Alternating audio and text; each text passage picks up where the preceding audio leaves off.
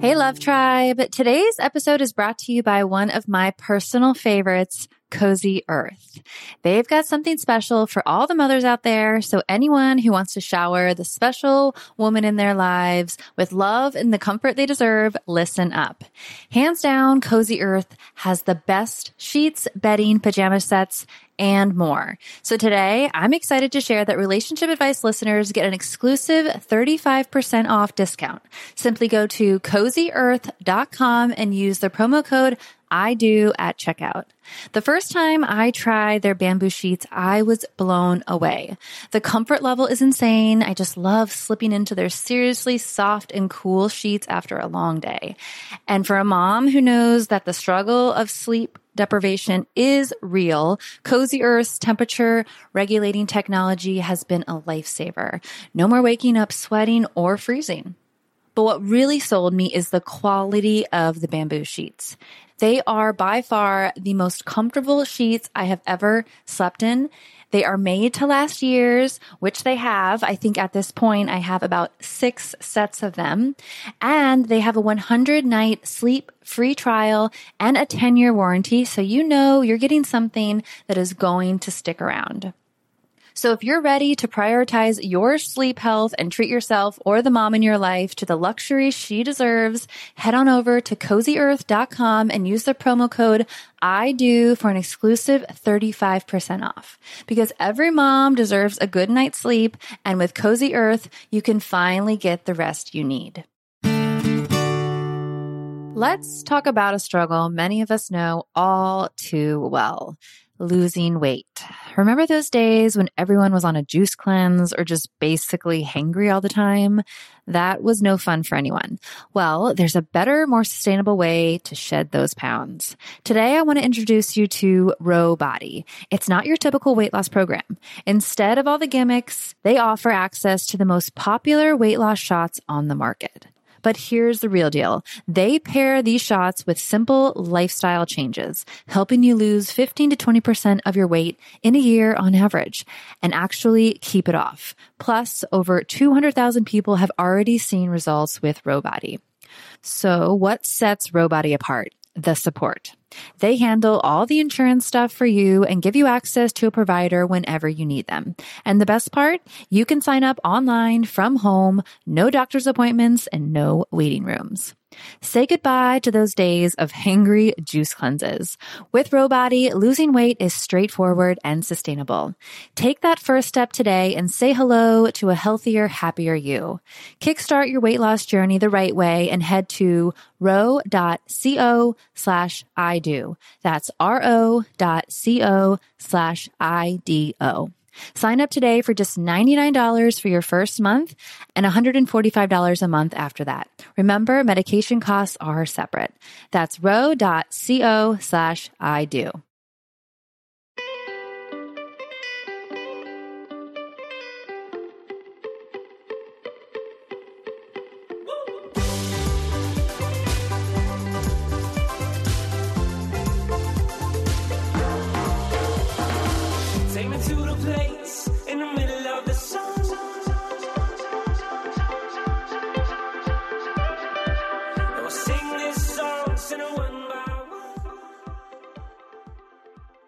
What's up, I Do podcast listeners? Welcome to the show. Thanks so much for joining us.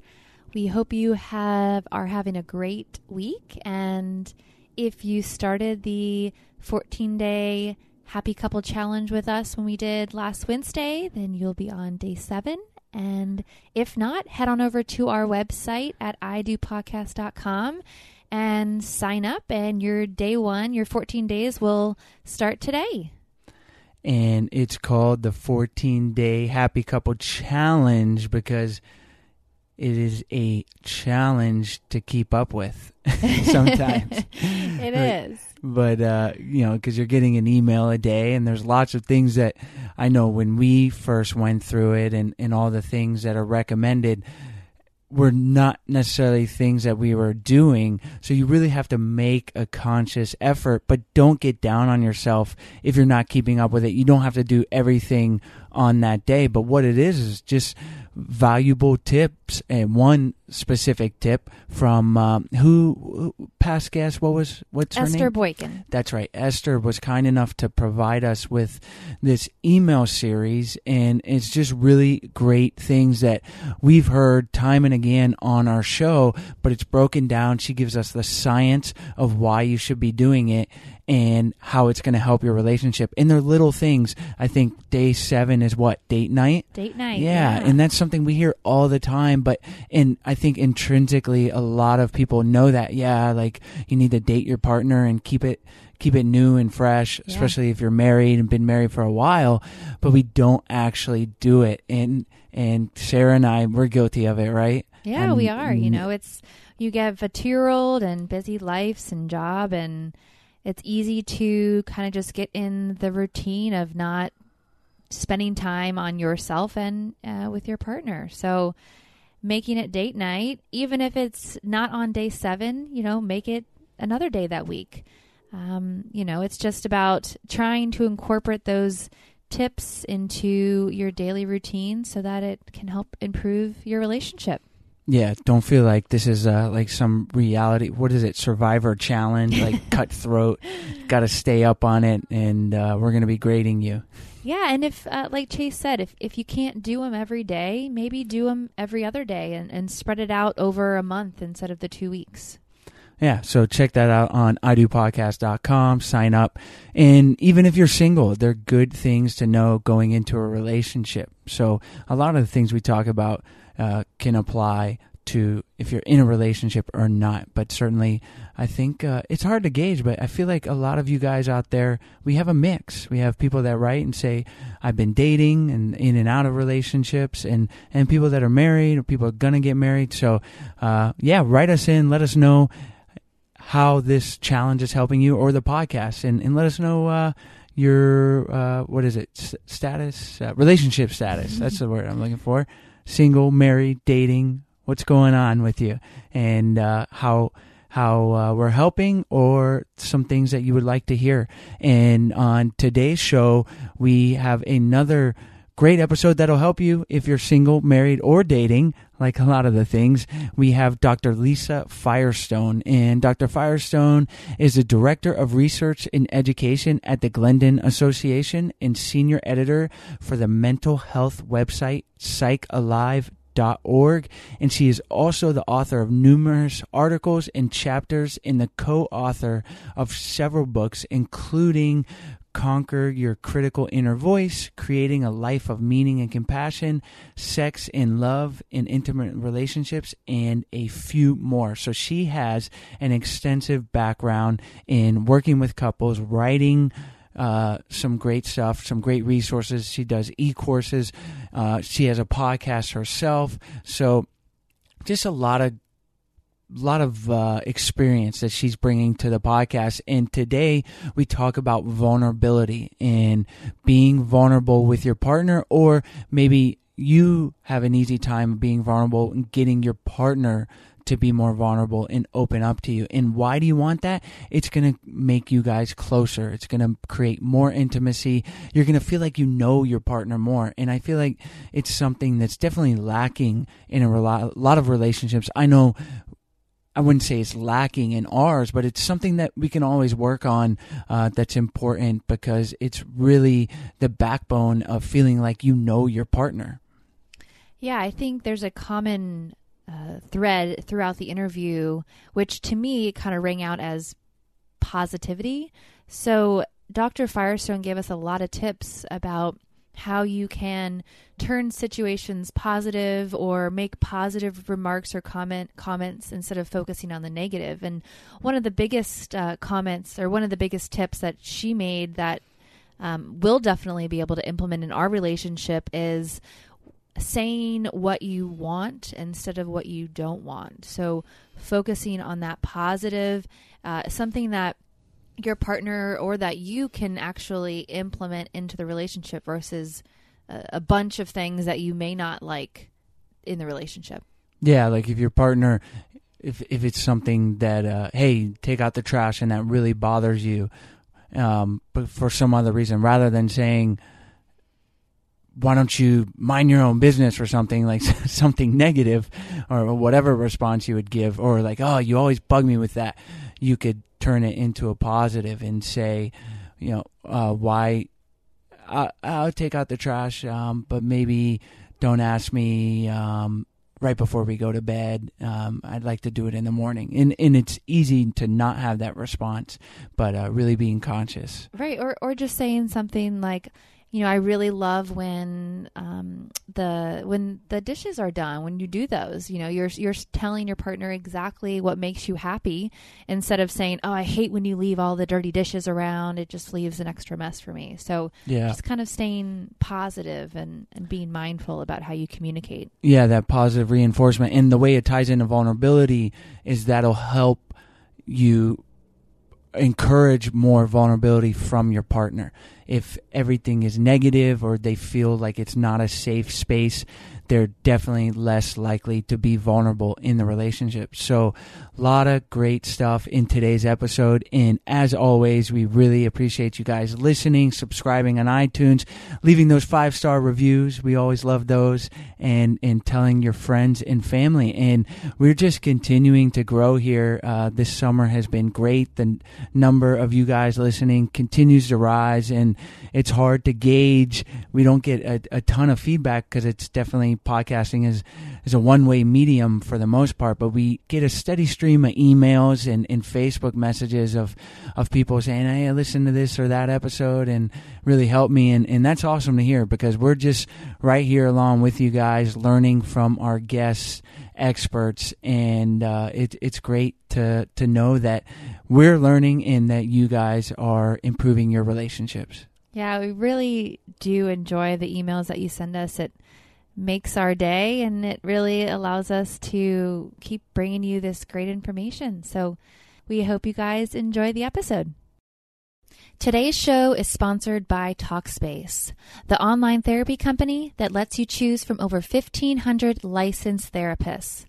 Get matched with your perfect therapist who can put you on a path to a happier life. For $30 off your first month, visit Talkspace.com forward slash I do. That's Talkspace.com forward slash I do.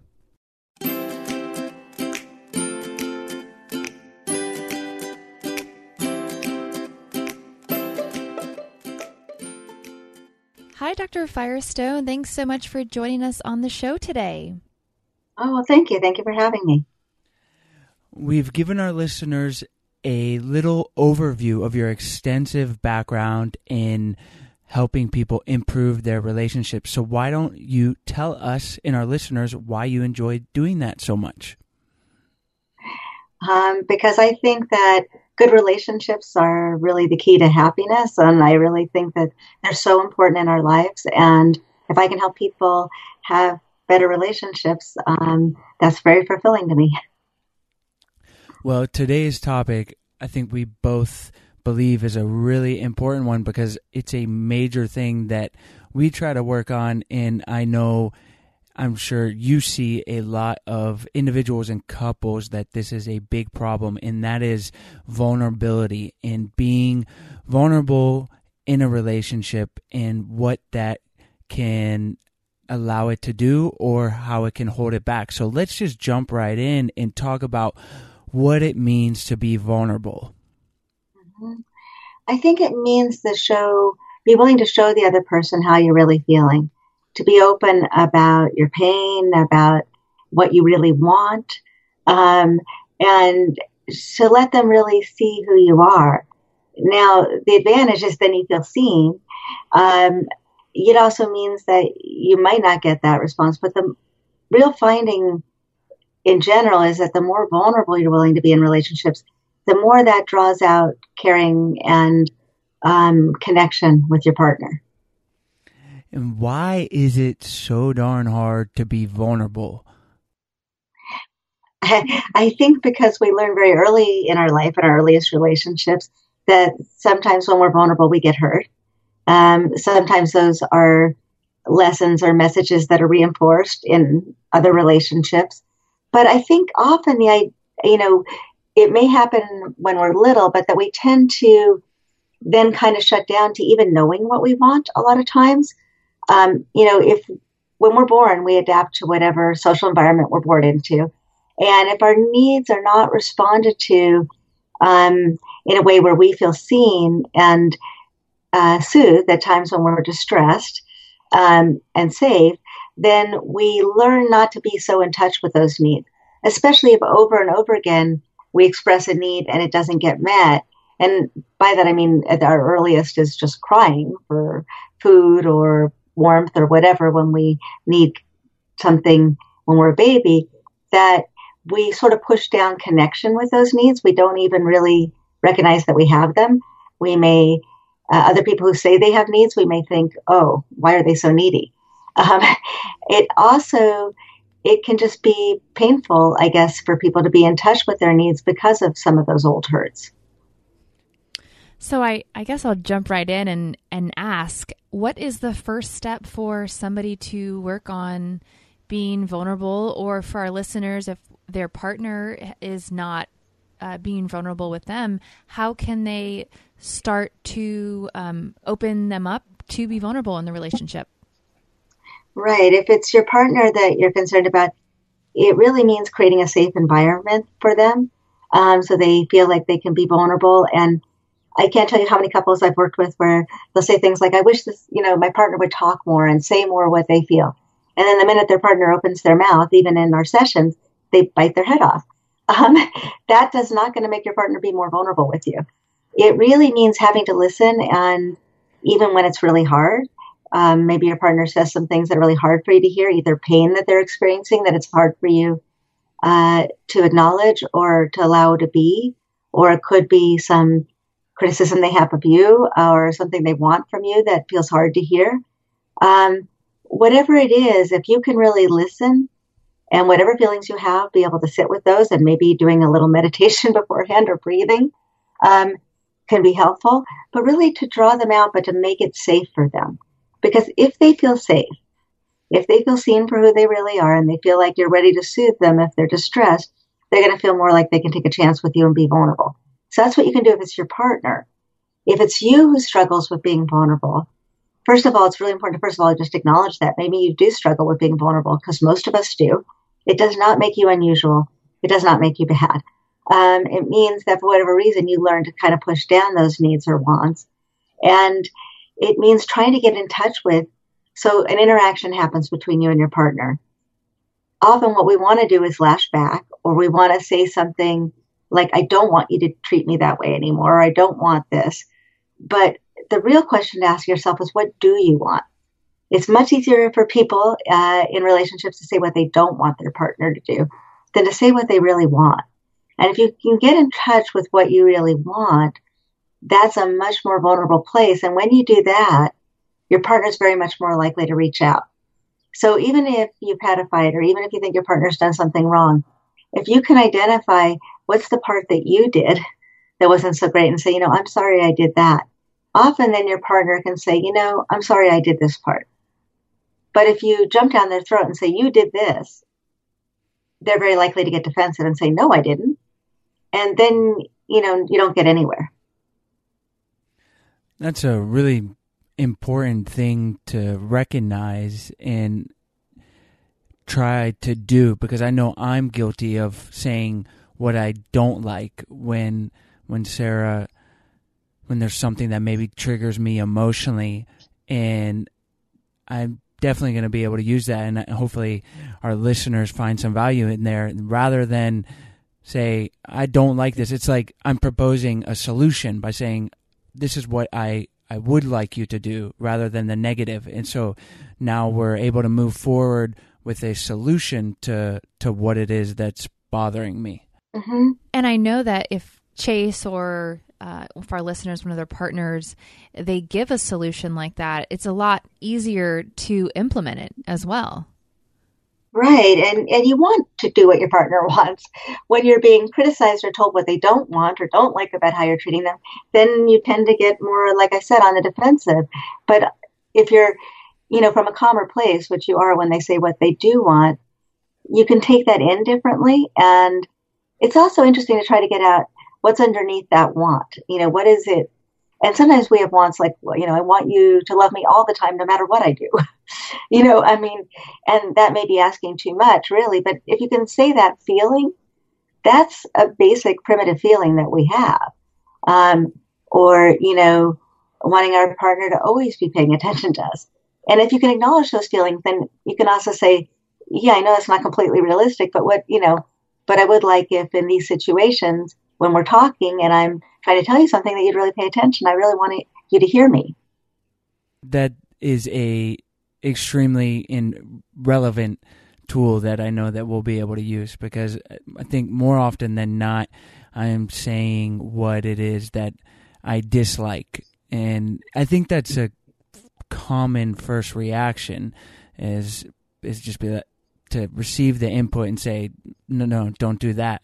And uh, but it takes understanding it and then being consciously uh, aware and present and getting out of the habit because it's that initial reaction of what I don't want. I'm sure in a lot of others as well that that's just an automatic response. So training ourselves to come back with a a positive response uh, takes time, but it's an important thing to be able to do. Yeah, yeah, it is. It does take time, and I think the other does come much more naturally, and it's also more. You feel safer saying, you know, I don't want this, or you feel like you're being strong. To be vulnerable and say, no, I want this, is a very different thing, but it is very likely to also then soften your partner and make them want to give it to you. So, in addition to saying what you uh, what you do want from the relationship, are there any other uh, tools or tips uh, couples can implement to help them be more vulnerable? Yeah, they can try to create an atmosphere of safety with each other, so that your partner can say, you know, that really made me angry, you know, or you know, can talk about their feelings without feeling like it's a dangerous place. Um, you know, that's in terms of opening our partner up. I think in terms of us opening up, it's really trying to get in touch with, okay, underneath that anger or that, ooh, I didn't like that, what's the real feeling? And like uh, you mentioned previously, it takes being present, slowing down, taking the time to tune into what's really going on inside of you. How did you experience that or feel that? And I think, you know, as couples, we are just in, as people in our lives, we're often very busy and we have a lot of other things going on. And it can be hard to take the time we need to slow down and really be present with each other. My husband and I have developed this routine of Friday after work, about five o'clock, meeting outside of our offices and taking a walk for, you know, and, and that being kind of a time to download some of the things that have happened to us in the week and talk about them and, and then really sitting down and having a meal together where we can look at each other and make contact. And I think those things make it more possible and more likely that you're going to have vulnerable moments with your partner if you take the time to slow down and do those things together. Creating that space is so key because we have a two year old and we're both working, and it's hard to make the time, but you have to do just that. You have to make it. So, like you're saying with your husband, it seems like it's a pretty regular set thing that you guys are doing, taking that walk. I would really encourage our listeners, and I know that's something Sarah and I are always trying to work on is creating that time because even if there's not something negative going on, you don't have to be fighting or in a disagreement to create that time to solve it. It's really about making your relationship better and being more vulnerable because I know the times that Sarah and I it's not an argument but we're just expressing our deeper emotions, desires, dreams opening up, being vulnerable, that connection, it's just immediate that that you feel towards your partner. So it's such a, a good thing to have in your life. Yeah, and because it, it's easy to grow apart in the fact that we're so busy, and um, it is really important to make that time. And I do think the face-to-face contact matters. Um, I do think the walking is also good beforehand because it kind of, or it doesn't have to be walking; it could be some other physical activity, but or something that's just rhythmical that gets you in a calm place. So you're more likely to be present when you do the face to face time. And then, yeah, like you said, it doesn't have to be because there's an argument or something, but just like what's going on inside of you and what's going inside of the other person and taking time for that to be important enough uh, to check in with each other is really, really important. Like you said, it just adds to the depth of the relationship. And it is hard, and especially when you have young children, um, you know, to make that time because you've got your jobs and then they've got those demands. And then, you know, children do need your time and attention. And at that age, they don't understand that maybe they need to wait while you guys are having a conversation. That's not going to happen, right? So, you know, it's maybe taking some time where you're actually out of the house, but not at work, where you can do that. And yes, it's one more thing to do, but it will keep your relationship stronger. And that's so important for each of you and for your children too. Yeah, I think, I don't know what the exact quote is, but it, it's something in the lines of a routine creates habit. So doing like you do on Fridays, you know, every Friday with your husband, you meet and you enjoy a meal and just doing that in, over and over creates a routine and it's something that will uh, really benefit a relationship.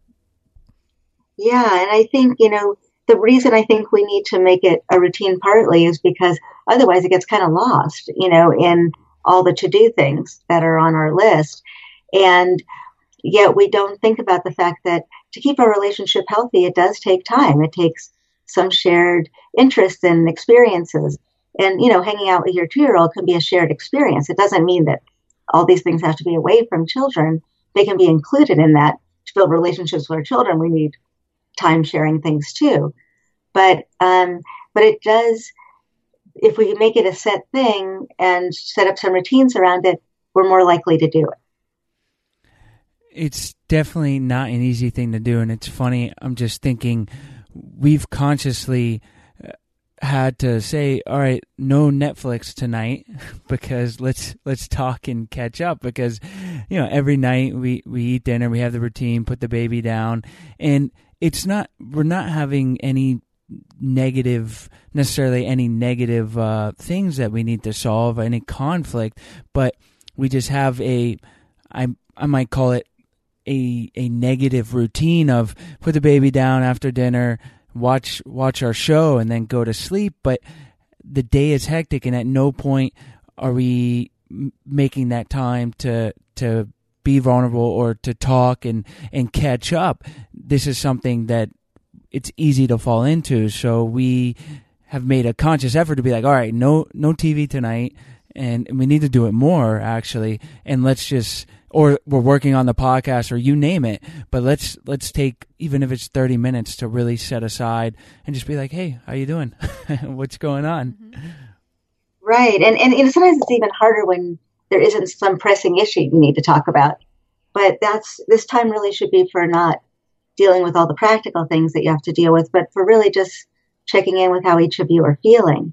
Um, and that really uh, matters. Yeah and it is easy to get out of the habit and partly we need some downtime too, where we're kind of doing nothing, and TV watching kind of fits into that. Um, you know, we're being entertained from the outside and not really having to think, and that feels really good. And I'm not trying to say that time isn't important too, but it's the balance and giving a relationship importance um, and making it healthier for the long run. So, as parents, you mentioned that we have all become vulnerable most likely from our childhood and from our experiences with our parents. So, how can we, besides being present and, and more mindful, how can we not push those insecurities or the lack of being vulnerable to our children so that it doesn't become, you know, like a, a vicious cycle of, of not being vulnerable? Right. I think we can show our children that we can be vulnerable. I think we have to model it if they see us willing to do that they're going to be more vulnerable. Um, and, you know, in terms of their attachment to us and having a healthy attachment where they feel secure and then develop that inner security to feel like they can be vulnerable, um, the best thing we can do is make them feel safe, make them feel seen for who they really are. So that means not imposing our ideas of who they are, like, oh, they're going to be a great baseball player, or oh, she's going to be the most beautiful girl, or she's going to be the smartest, or whatever that we just really find out who they are and learn who they are um, and see them for who they are, including their strengths and weaknesses, um, and are able to reflect our understanding of that to them. Uh, they also need to feel that they can be soothed when they're distressed, That doesn't mean you have to be perfect, by the way. Uh, good parents get it right about 30% of the time. It's not 100%, but it's Good when to know. you, yeah, yeah. Because I think that illusion, you know, especially for first time parents, is like, oh, I'm going to do this perfectly and get it all right. And it doesn't work like that. Um, I know two new parents of a one month old, and, you know, they're not getting any sleep. They really like this baby and they're doing really well with it. And she's a really easy to soothe baby, so they're lucky. But, you know, they are um, definitely a bit stressed out just even from the lack of sleep. Um, so um, it's getting it right 30% of the time. And when we miss, um, when we do something that we later think, ooh, that didn't sound so good, or I wish I hadn't said that, that we go back and we talk to our child about it. And we say, you know, how was that for you? What, how did that, how did you experience that? And then we really listen. And again, just like when we're trying to listen to our partner and what they want, we're really try to get in a calm place. Just really pay attention to our child, get on eye level with them, and really try to hear their experience. Now, from a two year old, you're not going to um, get a necessarily coherent verbal dialogue about it, but um, but you can still say, you know, I'm sorry I did that, and I can see that upset you if they're crying or, you know, and that that really matters um, because that's showing your child that you can be vulnerable and you can tell them when you got it wrong, um, and they will feel more able to be vulnerable with you and later in the future with future partners. So much of what we talk about on a relationship podcast involves examining our past and and understanding how we became the person we are and a lot of it is through childhood so now as parents to a, two-year-old it's funny because everything we're hearing they're like oh well that that can be based on your attachment style that's formed when you're a, a child now it makes you hyper aware as a parent like oh we're shaping how uh, our daughter is going to relate uh, later in life. So it that's great information and i'm sure we have a lot of parents listening that uh, pretty much almost every show it comes up because that is so much of it's how we receive love how we communicate um, how if we're being vulnerable or not so it, it's really fascinating that could be a whole separate podcast is is developing a child that's going to have healthy relationships Yeah, absolutely. Um, but a lot of the same principles go into being a good partner and being a good parent. You know, that ability to be present, to be mindful, as you mentioned, both those you mentioned, and then to really, you know, take that time to listen, to do repair. When we have rupture in our romantic relationship, to take the time to repair. And, you know, one thing we suggest to people something we call unilateral disarmament. Um, that when your parent, when you and your partner get into something or, you know, somebody lashes out, that instead of lashing back, which is our natural, often go to response, to instead um, say something caring and maybe even put a hand on the person and say, you know, I'd rather be close to you than have this conversation right now or than to get into this. If you can drop your guard in that way, it'll often melt the other person's heart. Uh, you also don't escalate the situation or say a number of things that are hurtful that you later regret. Um, and you can at least feel good about who you're being in the situation, if, even if it doesn't melt your partner's heart. Um, otherwise, you're handing over all your personal power to your partner. That if they lash out, that you're definitely going to lash back. And you know, you really want to own your own personal power to be who you want to be in your relationship, no matter what your partner does. Well, kudos to the person that can do that. That's definitely something to strive for. But it, and we actually had an incident, a, a argument like that where it just kind of escalated. I was triggered, and and had Sarah done that, I was definitely in the wrong. But had she done that, I think things would have cooled down right away. And and Sarah's definitely more level headed a lot of times than than I am, and that's such a powerful thing to be able to to just disarm the situation. So, uh, but it's it's easier said than done, right? And and I, I really like that too because actually with that particular instance, uh, Stella was in the room, our two year old, and we weren't yelling, and I, I but just the tone of our voices, and we can tell that she senses that. So that's a great tool one for our relationship, but for Stella, so that we're not arguing in front of her. That's something I really don't like to do, and and we are able to avoid it most of the time. But the fact that Stella's always there, and and we are uh, we both work from home, so I really want to avoid that because it left such an impression on me uh, when I was a, a kid. I think is a big reason that I don't like that. My parents got divorced when I was 12, and I used to just remember hate seeing them argue, and it was just a just the worst thing. And obviously, I'm there's probably plenty of research on that for all ages of kids. So that the unilateral disarmament is a great tool, I think, for anyone, but especially uh, parents and and it is hard to do and my husband is much better at it than i am but i do work at it because it really is a way that you have then the power to not have a situation where you're maybe using a tone of voice that you don't want to do in front of your child. And you want your child to see you model treating your partner with respect you know and talking to them in a kind way. And even if your partner is lashing out in the minute it doesn't mean probably that they hate you or they never loved you or that um, they're just blaming you for everything. It just means in a moment they're frustrated and addressing that and still knowing that they probably still really love you and care about you. And so responding as though that's who they really are rather than getting into those kinds of um, arguments just works a lot better. And it then reminds them of who they really are too. Well, is there any more tips or advice you would give our listeners who want to improve their vulnerability? Yeah, I, I think, you know, what I was saying about repairing with a child of getting on their level and really making that eye contact, that when there has been some kind of rupture in your relationship, to do what uh, Dan Siegel calls collaborative communication, where you sit down, where you're both looking at, able to look at one another, and that you talk about how the situation looked from your point of view. And you got to remember that we all have a sovereign mind, that our partner may think very differently than us, and so they may have actually seen the situation completely differently. That doesn't mean they were wrong, um, which is what we usually think, um, and they just didn't get it. It means that they're, all of their experiences that are informing them up until this point um, made the situation look one way where it may have looked completely different to us. And that doesn't mean we were wrong either.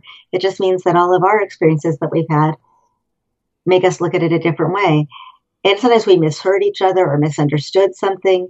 And this can particularly happen in text or in emails where you don't have the tone of voice um, or the eye contact and the um, ability to read body language, which communicates a lot more sometimes even than our words. And then really try to come to a shared understanding about it. But, you know, sometimes people say, oh, yes, I want a shared understanding with my partner. I want them to understand how wrong they were. That's not what I mean by a shared understanding. I mean, really a collaboratively developed shared understanding of, oh, I see why my partner saw it that way, and here's why I saw it this way, and what maybe what we really need to do is communicate differently about whatever, you know, or try doing something different next time. And that's a very different kind of collaborative working together to solve a problem. Um, and when we can do that, we again strengthen our relationship. It's so true, and it really speaks to the heart of what feels like a most conflict in a relationship stems from obviously there's a broad spectrum but it's just not being on the same page right? So having this collaborative communication where you sit down and and talk it out and say this is how i'm experiencing it. And a lot of times when there's conflict it's because one partner has a very different perspective of what's going on. And it, it's just it's amazing because here we are we're all human beings and we can both go outside right now and experience the world in two completely different ways. Not even if regardless of of interacting but just what we see what we hear what we smell. It's really an amazing beautiful thing and that's why relationships are great because you're taking these two perspectives. But when you have that conflict it's when you're maybe discussing something and those perspectives are not lining up and uh, so this is a great tool. Yeah. And and you know i, I think that's that yeah, like you said, it's really important, and it's realizing your par- partner has a sovereign mind that thinks differently, and and that's okay. Um, you know, I think making sure that you do have shared experiences um, and you do, you're doing things together is so important. Um, so, you know, we've talked about a number of things that I think people can uh, use to feel closer to each other. And, you know, the closer we feel, the more we feel like we can be vulnerable. I just think that's really important. Yeah, the shared experiences is great. And we always talk about that on the show about a great way to, to mix it up is to do something new together and that's going to create that shared experience that's fresh and and bring you guys closer. And Sarah and I it's funny actually yesterday I took her on a downwind paddle. So we're here in uh, Hood River. It's a very windy place and we we uh, do these downwind paddles where it blows 30 miles an hour and I've been doing this for years, and so I finally we got a babysitter, and I got Sarah out in the canoe, and we did we did this eight mile paddle, and it, it was just I love the fact that she was game to do it, and and she have fun, and she was sharing something that that's a passion of mine, and it definitely was like made us feel closer at the end of that. hmm Yeah, no, definitely. And those kind of share and letting the other person broaden your world, trying something you might not have tried, is really important. Um, and you learn new things about yourself that you might really enjoy. Well, you've given us and our listeners so many great tools to be more vulnerable with each other and help your partner be more vulnerable, or if it's for yourself. Now we got to move forward to the lasting love round. Before we get into the lasting love round, want to tell you a little bit about our sponsor, Talkspace. We all need to take a little bit better care of ourselves, and our mental health is no exception. Pretty much every guest on this show recommends talking to a therapist, either as an individual or a couple, to help improve yourself in the relationships in your life. And that's why we're so excited to be working with Talkspace. They're an online therapy company that makes it easy to connect with an experienced licensed therapist that you're going to pick based on your preferences for as little as $32 a week. And how cool is this? You can send your therapist text, audio, video messages, or even do live video chat. Talkspace therapists are fully licensed and go through rigorous screening processes in addition to thousands of hours of supervised professional training. To match with your perfect therapist, go to Talkspace.com forward slash I do. And as a special offer for our listeners, you can use the coupon code I do and get $30 off your first month and to show support for the podcast. That's Talkspace.com forward slash I do. Talkspace, therapy for how we live today. Is there one tool or practice that you can recommend for our listeners to do on a daily basis to improve their relationship? Yeah. Think about three things you're grateful to your partner about every night before you go to bed. Um, you will feel differently toward them. Um, you know, where we focus our attention matters, and it's easy to get caught up in the negative or the annoying things that our partner did that day. And living like the two of you do in very close quarters, spending your days in close quarters, that can be very easy to find. And instead, focusing on the real positives that, and they can be small things, you know, a smile, uh, you know, bringing you a cup of coffee. It doesn't, I'm not talking about they have to be these huge things, but focusing on those positive giving things that your partner does. And in general, being generous toward your partner is an incredible mental health principle. Um, you'll feel better about yourself, but your partner will also benefit. That's a great practice. And then tell them, right? Is that is that part of it? Yeah. yeah. Or, well, but even just you, if you don't tell them, you're going to have more warm feelings toward them and they'll experience it. You know, I mean, it could become a joke of, okay, well, what are your three things, you know? Um, but it doesn't even matter so much as shifting your perspective. You're going to be a lot warmer toward your partner. And small acts of kindness really um, matter a lot in a relationship. But there's kind of four parts to, to generosity that people don't always think about. One is doing something that your partner would be meaningful to them. Um, not just giving what we want to give when we want to give it. So a mother was telling me the other day that she likes to make a bunch of healthy snacks when her daughter brings over friends. Um, her daughter doesn't appreciate it. um, she feels intruded on when her mother does this. So, you know, it's doing something that's sensitive to what the other person would want. Um, and then it's uh, also being willing to acknowledge that your partner did something generous toward you, um, to say thank you, which is hard if you like to be the giver and it's harder for you to receive. Um, and then it's, you know, letting the other person do things for you and showing your appreciation. So letting it go in both directions and both people being able to experience uh, and say that they're appreciative for whatever generosity is given, that really matters. Um, and small acts of kindness will make your relationship just go a lot smoother. Is there a book or resource you could recommend for our listeners who want to improve their relationship? Um, yes, I mean, there's probably a number of them, but um, one that I think of offhand is a book called Fear of Intimacy, which really speaks to this issue about vulnerability that my father, Dr. Robert Firestone, wrote, um, where he um, talks about, you know, how we have more fears about really being close or vulnerable than we are aware of. And often that we do various behaviors that keep other people at a distance. But if we can recognize those, we can actually start to shift how we are in our relationship and allow our partner to get closer to us.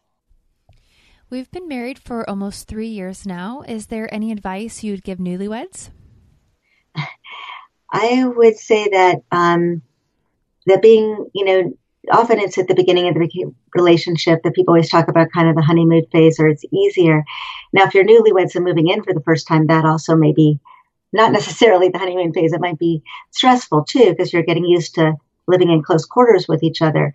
Um, but I think for the, the, the long run, the important thing is that there are going to be ups and downs in the relationship, but that if you can keep a kind attitude toward your partner and express uh, what you really want from your partner, like we were talking about, and be vulnerable, maybe even unilaterally disarm at times, that your relationship is going to go much better.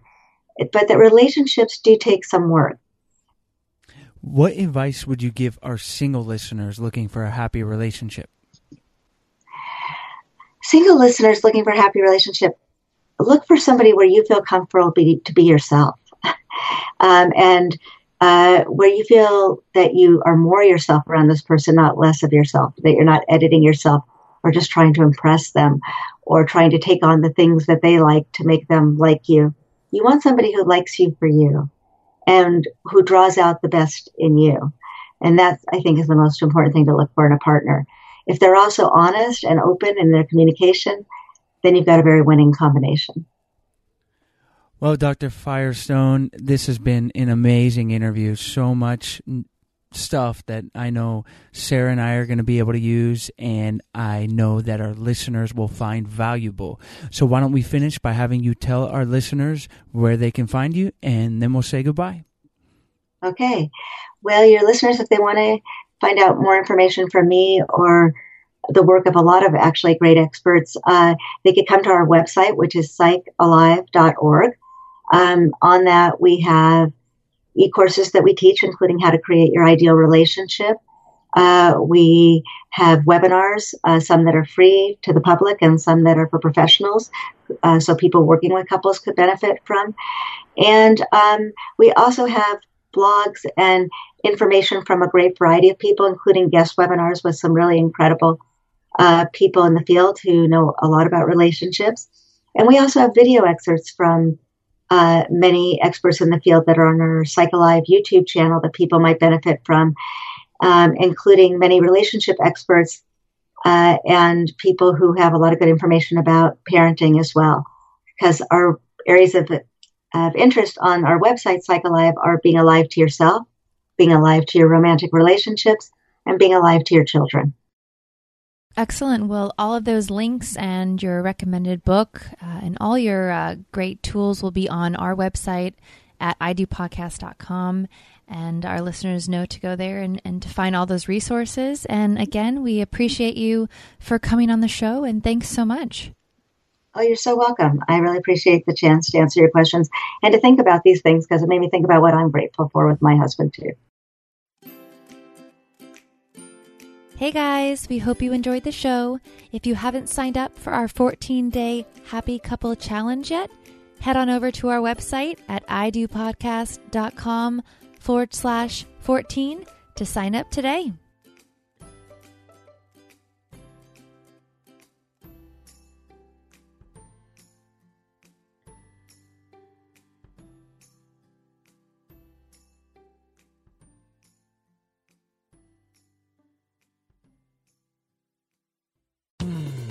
You are listening to a pleasure podcast. For more from our Sex Podcast Collective, visit pleasurepodcasts.com.